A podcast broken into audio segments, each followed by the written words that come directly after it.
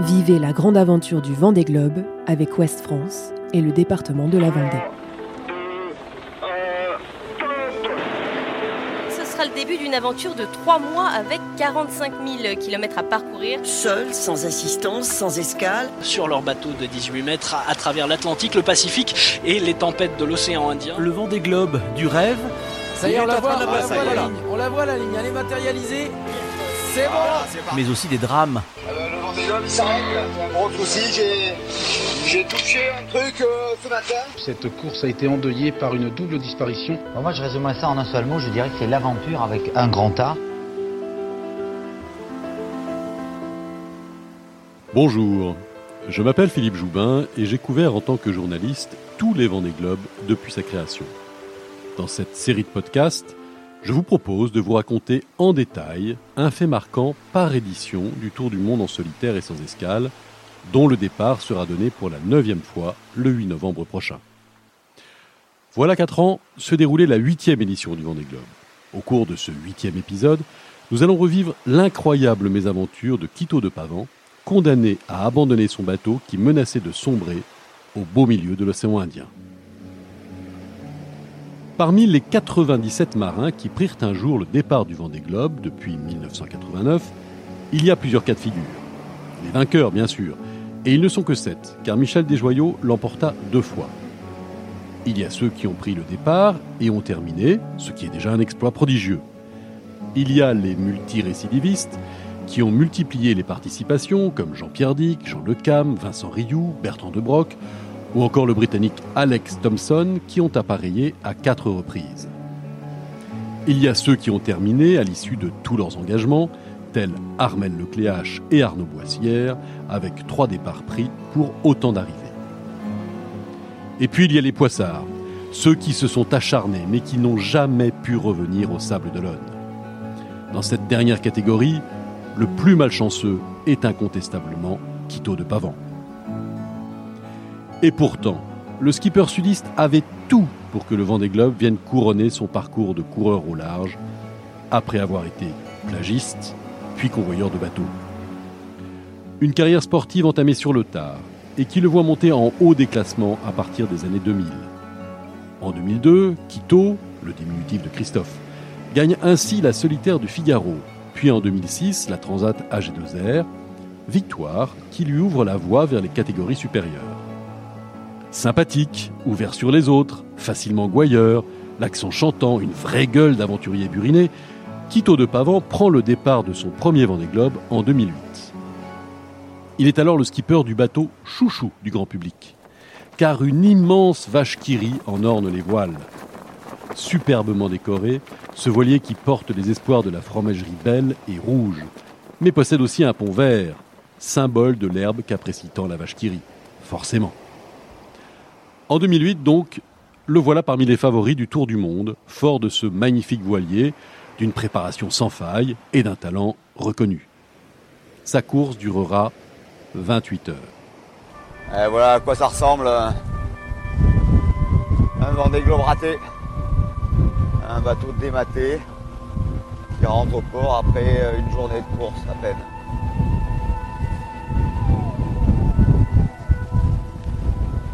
Désastre quoi. Je suis désolé.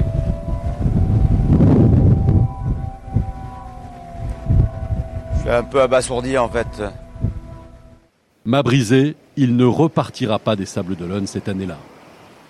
Quatre ans plus tard, De Pavan est de retour, avec le même bateau et toujours cette magnifique vache dans la grand voile.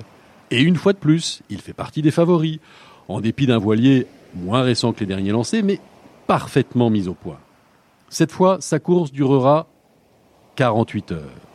Victime d'une collision avec un chalutier, il doit encore renoncer. Voilà, ça s'est avancé une belle journée. Et puis voilà, patatras.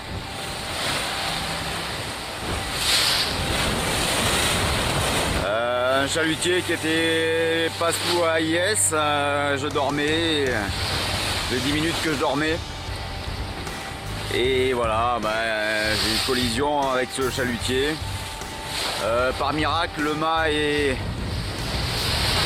toujours en place. Euh, j'ai plus de haubans. Voilà, j'ai fait un petit gréement de fortune pour que ça tienne. Et puis j'ai plus de bout dehors, il y a un peu de dégâts euh, sur la partie avant. La ténacité étant une vraie qualité chez le marin de Port-Camargue, il organise une nouvelle participation en 2016, avec un slogan à l'image du personnage Cette fois, je la boucle. Son partenaire à la vache ayant jeté l'éponge, le skipper trouve plusieurs sponsors. Il acquiert un bateau d'occasion très honorable, qui termina troisième de la précédente édition avec Alex Thompson à la barre, et le rebaptise Bastide Otio. À 55 ans, il n'a plus la fougue des jeunes pousses qui trustent les meilleurs embarquements. C'est un marin un peu ancienne école qui aborde cette participation avec philosophie et cette seule ambition de terminer la course. Mais un tel compétiteur a toujours dans le coin de la tête l'envie d'un bon classement final. Le départ de cette huitième édition est donné le 6 novembre 2016. Fidèle à ses objectifs, De Pavant est raisonnable. Il ne pousse pas sa machine outre mesure et laisse filer les chiens fous qui mènent la meute, les Thompson, les Lecléache, les Rioux et autres Josses. Une mauvaise option de route lui fait perdre le contact lors du contournement de l'archipel de Madère. Et c'est finalement en douzième position qu'il coupe l'équateur presque 48 heures après le leader du moment, le Britannique Alex Thompson. Les premiers abandons viennent peu à peu clairsemer la flotte. Tanguy de la Motte, Bertrand de Broc, Vincent Rioux, Morgan Lagravière ont mis le clignotant pour rentrer au port le plus proche. Mais pour une fois, la course du skipper méditerranéen se déroule sans anicroche. Le 1er décembre, il quitte l'océan Atlantique et pénètre dans l'océan Indien à la dixième place. Mais il concède déjà sept jours et demi de retard sur Thomson, toujours en tête. Un gouffre après seulement 25 jours de course. L'entrée dans les mers du Sud s'accompagne inévitablement des premiers coups de vent, comme le confirme le skipper de Bastidotio. Voilà, lundi 5 décembre, euh, l'océan Indien au large au nord des îles Crozet. Et pour creuser, ben, la mer elle a creusée, ça c'est sûr, parce qu'il y a, y a du swell, il y a du swell, il y a du vent, 30-35 nœuds, et le bateau ben, il cavale là-dedans euh, entre 15 et 25 nœuds. Voilà, il y a des bons surfs, c'est assez impressionnant. Euh, écoute, euh, ça se passe pas trop trop mal. Jusque là, ça va. Voilà. Jusque là. Mais le lendemain, changement de décor. Tendez bien l'oreille. Ce que vous venez d'entendre, c'est le son du choc violent provoqué par la collision d'un bateau du Vendée Globe pesant 8 tonnes 5 et lancé à près de 20 nœuds avec un cachalot. Dans une vidéo enregistrée par une caméra placée sur le pont, on découvrira par la suite que le cétacé ne semble pas trop touché. Il n'en va pas de même pour le voilier. Un choc très dur, très sec, qui stoppe le bateau sur le coup. Au moment de la collision, le skipper se trouve à l'intérieur de son bateau. Immédiatement, De Pavant déverrouille une porte d'accès et se rue sur le pont. Mais sur le coup, il ne voit rien dans le sillage du bateau qui aurait pu expliquer la collision. À l'intérieur, les dégâts sont considérables et Bastidotio se trouve soudainement privé de quilles. C'est un mal hélas fréquent sur le vent des globes et ce dès les premières éditions. Entre avarie inexpliquée et collision avec ce que les marins appellent un ovni, un objet flottant non identifié, les quilles, particulièrement exposées, sont très fréquemment brisées. Et privé de quilles, un bateau monocoque ne peut pas continuer sa route. Sans cet indispensable appendice qui se trouve sous la coque, l'équilibre du bateau ne peut être maintenu. Il n'y a plus ce contrepoids indispensable à sa stabilité. En l'occurrence, sous la coque de Bastidotio, la quille ne tient plus qu'à un fil, à un vérin exactement. Quelques minutes après son avarie, Quito de Pavan explique l'étendue des dégâts. Comment dire? Eh ben, Le Vendée Globe il s'arrête. Il s'arrête. Voilà, il y a un gros souci. J'ai touché un truc euh, ce matin. Un truc euh, dans l'eau. Et ben, la quille, elle est, voilà, elle est là. Elle est plus là, la quille. Et elle est encore accrochée au vérin. Mais elle est au fond, là-bas. Et voilà, le puits de quille est, explosé. Euh, le palier arrière est monté. Et, et voilà, il y a un peu partout. Euh, voilà, le Vendée Globe s'arrête. La situation est pour le moins inquiétante. Bastidotio est victime d'une très importante voie d'eau. Le bateau se trouve au sud de l'océan Indien. La terre la plus proche est un mini-archipel, celui des îles Crozet. Un de ces confettis perdus appartenant à la France et qui dépend des terres australes et antarctiques françaises, plus connues sous l'acronyme de TAF. Dehors, les conditions sont dures. Le vent souffle à plus de 25 nœuds, la mer est grosse. Sur le pont, le skipper a descendu la grand voile et, à l'avant, enroulé la trinquette, une petite voile d'avant, pour arrêter la progression du voilier et éviter le chavirage. Puis il se rue à l'intérieur et prépare aussitôt le matériel de sécurité indispensable à ce qui est devenu de la survie en mer hostile. Car le risque est évidemment celui de chavirer par 44 degrés sud, alors qu'une tempête arrive et que l'eau est à 5 degrés. Immédiatement, la seule solution semble de quitter un bateau qui menace de se disloquer. Une fois la direction de course et son équipe prévenus, les secours sont organisés. Par chance, dans cette zone de l'océan Indien très peu fréquentée, se trouve un navire français, le Marion Dufresne, qui croise à 120 000 plus au nord, soit 222 km. Il s'agit du bâtiment de ravitaillement des justement, qui effectue une de ses quatre rotations annuelles entre son port d'attache de la Réunion, l'archipel de Crozet, puis celui des Kerguelen, et enfin l'île Amsterdam avant de retrouver la Réunion. Quito de Pavan explique les opérations à venir. Là, je pense je vais évacuer le bateau. Là, ça devient trop dangereux. Là où on est, là, le bateau chavire. Ça peut être vraiment chaud. Euh, donc la décision, c'est d'évacuer le bateau. Il y a le Marion Dufresne qui va arriver euh, dans les heures qui viennent, dans 5-6 heures maintenant. Il fera nuit sûrement. Euh, il est prévu qu'il me récupère à bord euh, au lever du jour demain matin. En espérant que le temps que le Marion Dufresne arrive sur zone, Bastidotio demeure à l'endroit et ne se retourne pas ou ne coule pas. Car à l'intérieur, par la voie d'eau, le voilier se remplit d'autant plus vite que le trou dans la coque s'agrandit petit à petit. Le vérin relié à la quille pendouillante déchire inexorablement la peau de carbone qui constitue la coque. Le skipper, qui a enfilé sa combinaison de survie, évolue dans une carcasse remplie, où flottent en tous sens le matériel, la nourriture, les planchers. Le moteur, hors service car noyé sous l'eau, ne peut fournir l'électricité indispensable à la charge des batteries qui permettent de faire tourner les pompes. Le 6 décembre, à la nuit tombante, le Marion Dufresne arrive sur zone. Par radio, Quito de Pavan et le capitaine du bâtiment décident d'un commun accord d'attendre le petit matin pour le transbordement. De nuit, dans ces conditions tempétueuses, les risques seraient trop grands. Le vent oscille alors entre force 8 et force 9, et les creux entre chaque vague sont mesurés à 8 mètres. Le lendemain, la météo annoncée est à la calmie. Alors il faut tenir jusqu'à l'intervention. Toute la nuit durant, Quito de Pavan est contraint de pomper, d'évacuer cette eau qui monte inévitablement. La situation devient vite intenable. Aux premières lueurs de l'aube, vers 4 heures du matin, un gros canot semi-rigide est mis à l'eau depuis le Marion Dufresne.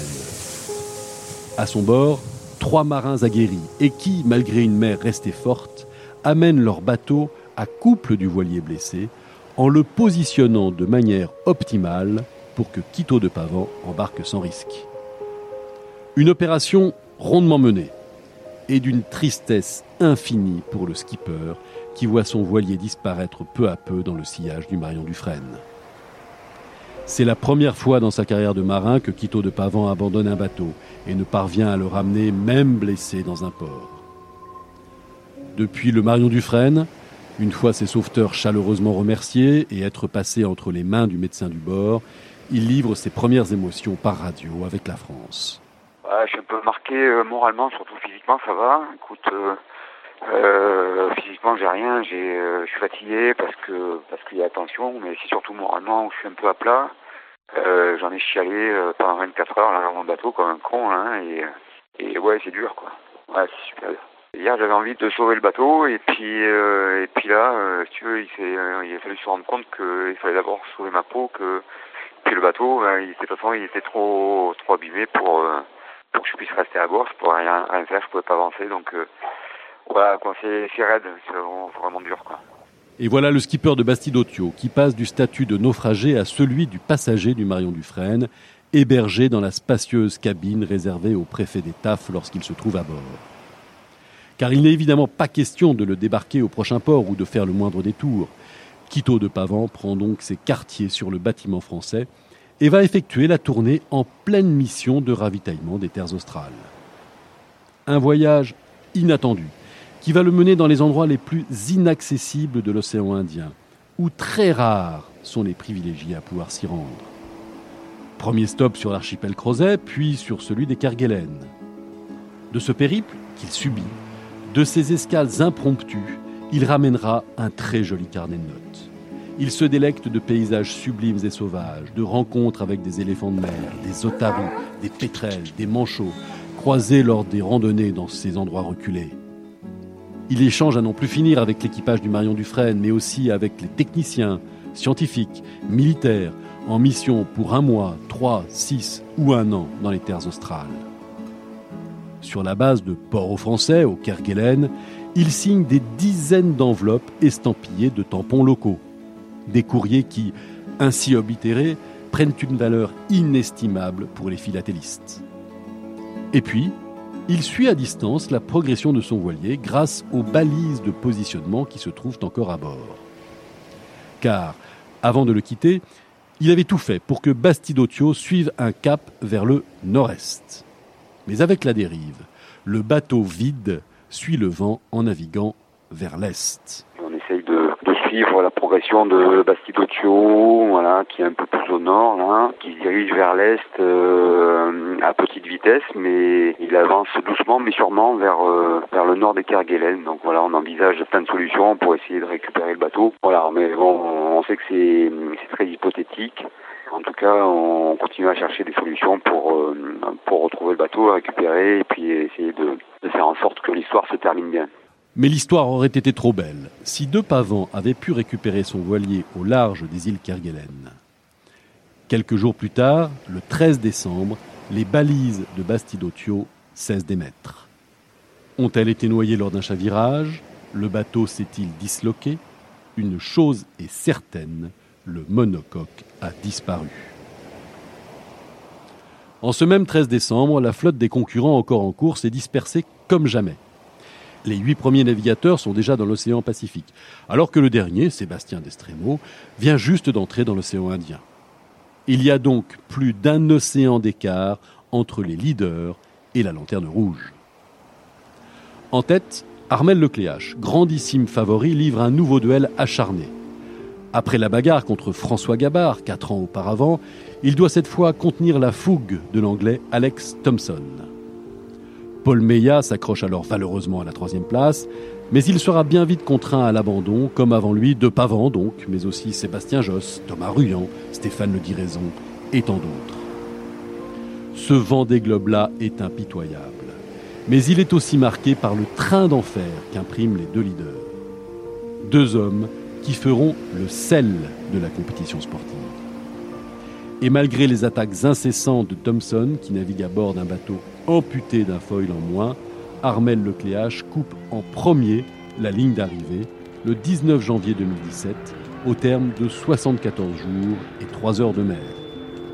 Après une deuxième place en 2008, puis une autre en 2012, le grand Armel gagne enfin.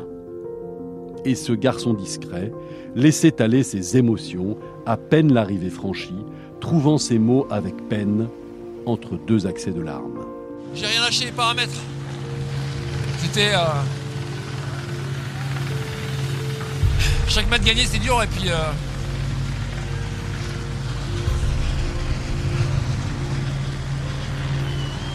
je la voulais tellement cette victoire. Le skipper de Banque Populaire établit le nouveau record de la course et s'impose avec 15 h 59 minutes d'avance sur Alex Thompson. Jérémy Bayou, troisième sur Maître Coq, complète le podium au terme d'une édition où 18 concurrents seront classés sur 29 au départ. Lorsque le Cléache arrive en vainqueur, De Pavant a lui déjà rejoint la France. Son périple à bord du Marion Dufresne dura trois semaines. Et, après avoir quitté l'archipel des Kerguelen, il fit escale sur l'île Amsterdam avant de rallier le 30 décembre l'île de la Réunion et de prendre un avion pour la France. Quant au bateau Bastidotio, il n'y avait plus aucune chance de le retrouver. Jusqu'à novembre 2018, soit près de deux ans après le naufrage. Il est réduit à l'état d'épave, échoué sur une plage de la côte est de Madagascar. Bien que totalement détruit, ravagé par la mer, les tempêtes et les pillages une fois à terre, il est identifié par un plaisancier français de passage grâce à une pièce métallique, un palier de quilles absolument unique que Quito de Pavan reconnaîtra formellement. Cette découverte permet au skipper de tourner la page, déclarant alors Je préfère savoir qu'il a servi de matière première pour des tas d'objets utiles à Madagascar plutôt que de l'imaginer continuer à être un danger flottant pour les marins. Pour la première fois en quatre éditions, Quito de Pavan ne sera pas au départ du vent des globes le 8 novembre prochain.